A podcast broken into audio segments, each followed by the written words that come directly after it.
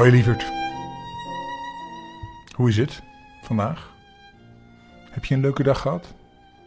Lig je al lekker in je bedje? Om weer even lekker te luisteren naar een verhaaltje van opa Rob. Vandaag had ik wel een leuke dag. Weet je dat er iemand van de krant kwam?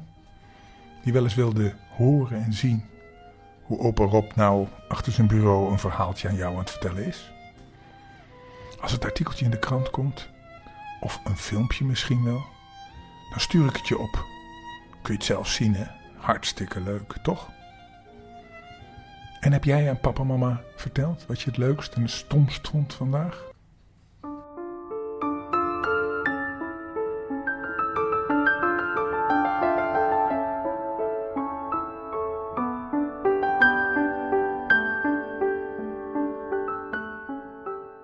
Vind je de verhaaltjes van Dick Trom nog leuk? We zijn namelijk al aan het verhaaltje 6. En misschien ga ik ook nog wel weer andere verhaaltjes vertellen, maar laat eens een commentaartje achter of stuur eens een fotootje naar me. En vertel me eens of je het leuk vindt. Je kunt ook gewoon een berichtje inspreken op de WhatsApp. Kom, laat maar wat van je weten. Ik hoor het wel. Hé, hey, we gaan nu beginnen. Het verhaaltje is hoe Dick uit ging. Dick werd met de dag ouder. Het is het verhaaltje 6. Want Dick werd met de dag ouder, dikker en ondeugender. Dat hij ouder werd, kan niemand helpen. Dat hij dikker werd, ja, dat was eigenlijk de schuld van zijn moeder. Die gaf hem steeds grote, reusachtige boterhammen om op te eten. En dat hij ondeugender werd, was de schuld van zijn vader en zijn moeder samen. Want moeder hield dolveel van haar dikke jongen. Zoveel dat ze hem overal zijn zin in gaf. En ze verbood hem nooit wat.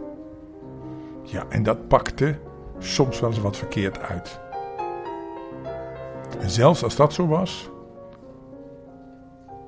was ze nog, praatte ze het nog goed en beklaagde zich op de koop toe. Nou, het was dus geen wonder dat hij met de dag ondeugender werd. En zijn vader die hield ook van hem. Maar de man die sprak geen tien woorden op een dag en vond alles wat Dick deed heel mooi. Als de mensen hem waarschuwden en soms al eens daarvoor, was het nooit dat het nooit goed met Dick zou aflopen. Dan haalde hij de schouders slechts op en zei: Ach ja, wat zal ik eraan doen? Het is een bijzonder kind en dat is hij.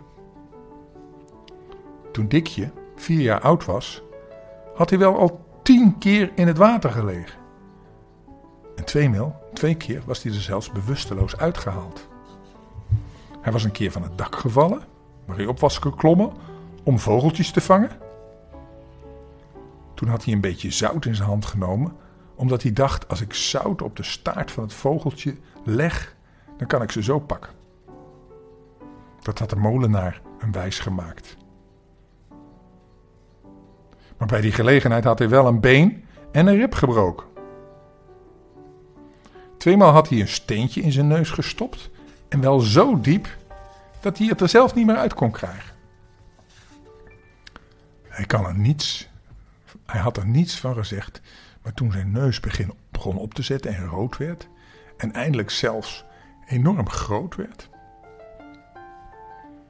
zodat de dokter zelfs niet wist wat hij ermee aan moest, en alle drankjes en pillen niet hielpen, zei hij: Ja, maar logisch, er zit een steen in.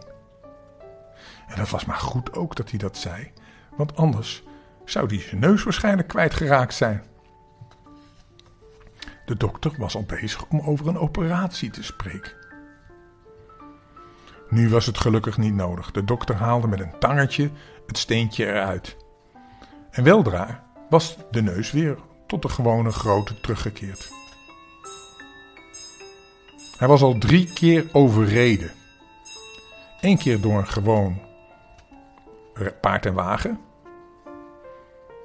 waarbij een wiel hem over de linkerarm ging, wat wel heel veel pijn deed. En wat tot gevolg had dat hij drie weken lang zijn arm in een doek moest dragen. Eén keer is hij door de hondenkar overreden. Maar daar kroop hij lachend onder vandaan. En één keer door het draaiorgel. Waaronder die was gaan liggen om het beest te zien dat, zo dacht hij dat, erin zat. En dat zo enorm kon schreeuwen. Als de man aan zijn poot draaide. Hij dacht namelijk dat de slinger van het orgel de poot van het dier was dat erin opgesloten was. Dikje was dus een tamelijk onrustige jongen, die zijn goede moeder dikwijls veel last veroorzaakte en haar soms door zijn gevaarlijke ondernemingen het angstzweet deed uitbrengen.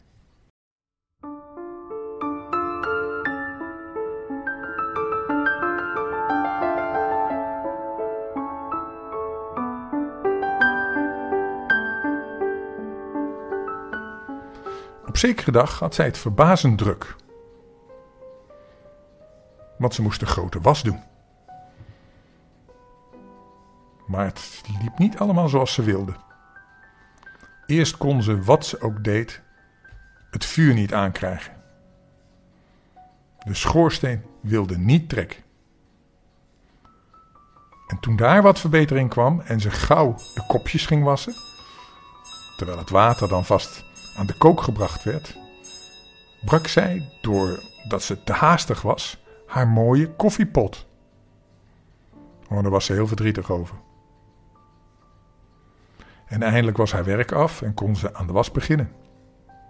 Ze spoedde zich naar de keuken, maar oh wee, het water was nog nauwelijks warm. Dikje was naar binnen gekomen. En toen hij het grote vuur zag, was hij er telkens een kopje water op gaan gooien. Omdat het dan zo mooi siste. Maar daardoor was het grote vuur steeds kleiner geworden, want uiteindelijk was het helemaal uitgedoofd. En Dick zat op een stoof voor de haard trouw te wachten tot het weer aan zou gaan, om zijn spelletje voor te zetten.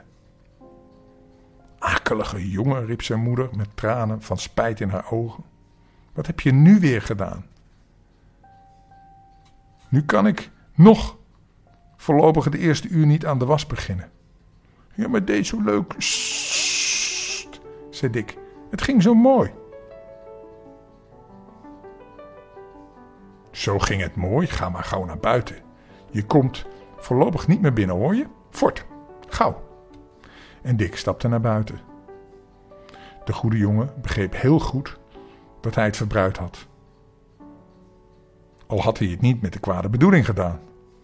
Daarvoor hield hij veel te veel van zijn moeder. Een beetje mistroostig ging hij naar Anneke, die een paar huizen verder woonde. En toen hij vijf minuten met haar gespeeld was, was hij het ook allemaal alweer vergeten. Hij bleef bij haar tot zijn maag hem niet onduidelijk te kennen gaf dat het tijd was om het middageten te gaan gebruiken. Zijn maag begon te knorren. Hij nam daarom op de gewone wijze afscheid, dat wil zeggen, zonder iets te zeggen, zonder te groeten, en ging direct naar huis. Maar toen duurde het nog weer, wel weer even voordat hij werkelijk thuis was. Want langs de weg die hij volgde, langs het brede kanaal, dat helemaal niet zo diep was, als de breedte wel deed vermoeden, voor Dick's huis zag hij dat aan de oever een houten stoep getimmerd was, waarvan moeder gebruik maakte om de was te spoelen en te wassen. Dick zag nu dat een grote wastobbe met een touwtje aan die stoep was vastgemaakt en in het water dreef. Waarom dat was, begreep hij niet. Maar hij zag wel dat de tobbe van zijn moeder was. Dus hij besloot de tobbe van naderbij te gaan bekijken. Maar ja, dat was gemakkelijker gezegd dan gedaan, want het water stond vrij laag en de kant was zeer steil. Nu was niets moeilijker voor onze dik dan in een boom klimmen of van een helling afklauteren. Want bij het klimmen zat altijd zijn dikke buik in de weg. En voor het afdalen was hij topzwaar. Hij deed dan ook nauwelijks een paar stappen naar beneden of hij verloor zijn evenwicht en tuimelde hals over kop naar omlaag. terwijl hij zich al vallend verdiepte in hoe het verder zou gaan, waar hij nu weer terecht zou komen, nou, pakte gelukkig wat beter uit dan hij had kunnen denken. Drie vierde van zijn lichaam viel op de stoep en de rest, zijn linkerbeen, viel in het water. Hij was echt tevreden met de afloop, want hij dacht natuurlijk dat hij helemaal in het water zou vallen. En hij haastte zich het natte vierde partje, dus zijn been, om die ook op de stoep te trekken. Toen rolde die zich op zijn buik en begon zich met de tobbe te vermaken. Hij begon te spelen met de tobbe. Het touwtje waaraan deze bevestigd was, was, was tamelijk lang, waardoor Dick haar beurtelings van de kant duwen en naar zich toe, kon halen en zo kon spelen. Soms pakte hij de tobbe bij het oortje en drukte haar met zoveel kracht naar beneden dat de tobbe bijna water schepte, bijna onder water raakte. Nou, en dan trok hij er weer zo dicht mogelijk naar de stoep toe en liet zich erin glijden. De vracht met Dick Trom erin was wel wat te zwaar voor de tobbe. Zodat die een poosje enorm heen en weer ging schommelen. Maar ze bleef gelukkig nog drijven. Nu had Dick echt plezier. Wel twintig maal stuurde hij het kanaal in, zover het touw reikte, en dan trok hij zich bedaard terug naar de stoep. Om een ogenblik later weer van wal te steken. En dat spelletje duurde zo lang tot het touwtje brak. En Dick met de tobbe, zonder dralen, naar het midden van het kanaal dreef. De wind stond juist in dezelfde richting als het kanaal, zodat hij ongeveer in het midden van het water bleef voortdrijven. Zijn breed bovenlijf en zijn dikke wangen deden dienst als zeilen. Vlug ging het niet, maar Dick vond het juist heel erg leuk. Een onverwacht zeiltochtje. Wat een buitenkansje. Daar had hij niet op durven hopen en zijn ogen straalden van genot. Hij bleef rustig zitten, want had hij dat niet gedaan, dan zou het vaartuig zeker zijn omgeslagen. En dan zou hij zelf, zo dik als hij was, verdronken zijn. Maar intussen zaten zijn ouders wel te wachten met het middagmaal. Want, hoe uithuizig hij anders ook was, met het eten was hij altijd thuis. Hij begon als eerste en hield als laatste op met eten. En ditmaal liet hij zich vreemd genoeg helemaal niet zien, zodat zijn moeder uiteindelijk zei: Waar zou Dick nou toch zitten? Ja, ik weet het niet, vrouw. Dat doe ik. Hij komt anders altijd op tijd om twaalf uur thuis. Ik begrijp er niets van. Ik zal eens even op de weg gaan kijken. Vlug liep ze de deur uit en keek overal rond, behalve naar het water. En ze zag hem dus niet. Dick, eten, riep ze. Zo hard ze maar kon. Geen antwoord. Dick, Dick. Waar zou het jongetje nu zitten? Hij zal toch niet in het water liggen? Haastig liep ze naar de stoep. En ze verschoot van kleur toen ze zag dat de tobber verdwenen was. waarvan ze natuurlijk onmiddellijk dacht dat dat te maken had met het feit dat Dick weg was.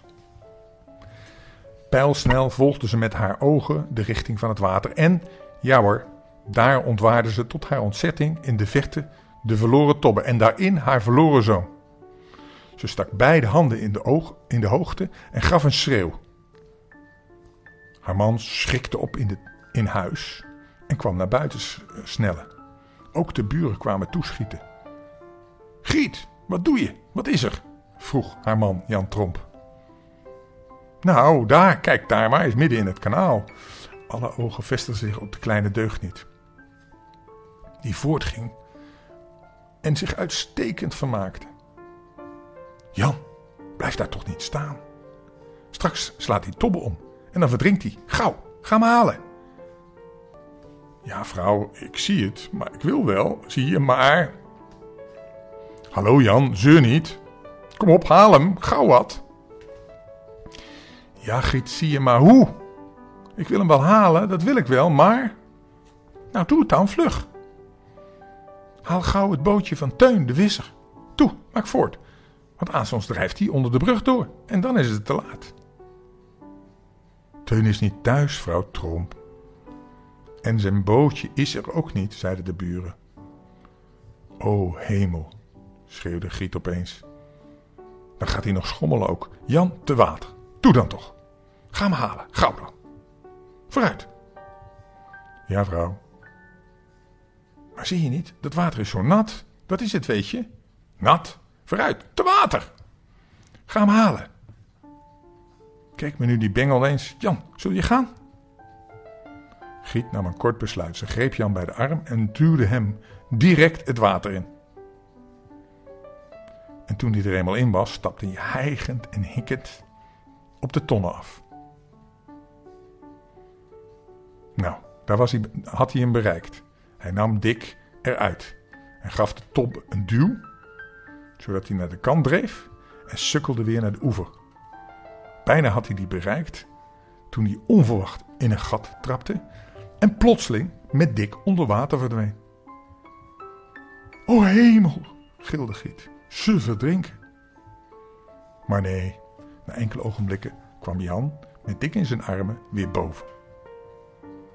Terwijl ze beiden natuurlijk de ogen dichtknepen van het water. Dat stroomde van hun hoofd af. Jan reikte zijn zoon over aan zijn vrouw en ze hikkend terwijl hij de hoge kant op kroop, Giet. En het is toch een bijzonder kind. Dat is hij. Nou, ik hoop niet dat jullie elke dag zomaar in het water gaan of in de sloot gaan zitten met een ton. Dat vinden mama en papa helemaal niet leuk. Dan moet je eerst maar zwemles nemen. Dan kun je tenminste fatsoenlijk zwemmen. Hè? Nou, we gaan maar weer snel slapen. Wel trusten, lieverd. Ik hou van je. Lekker slapen, hè? Tot morgen. Dag.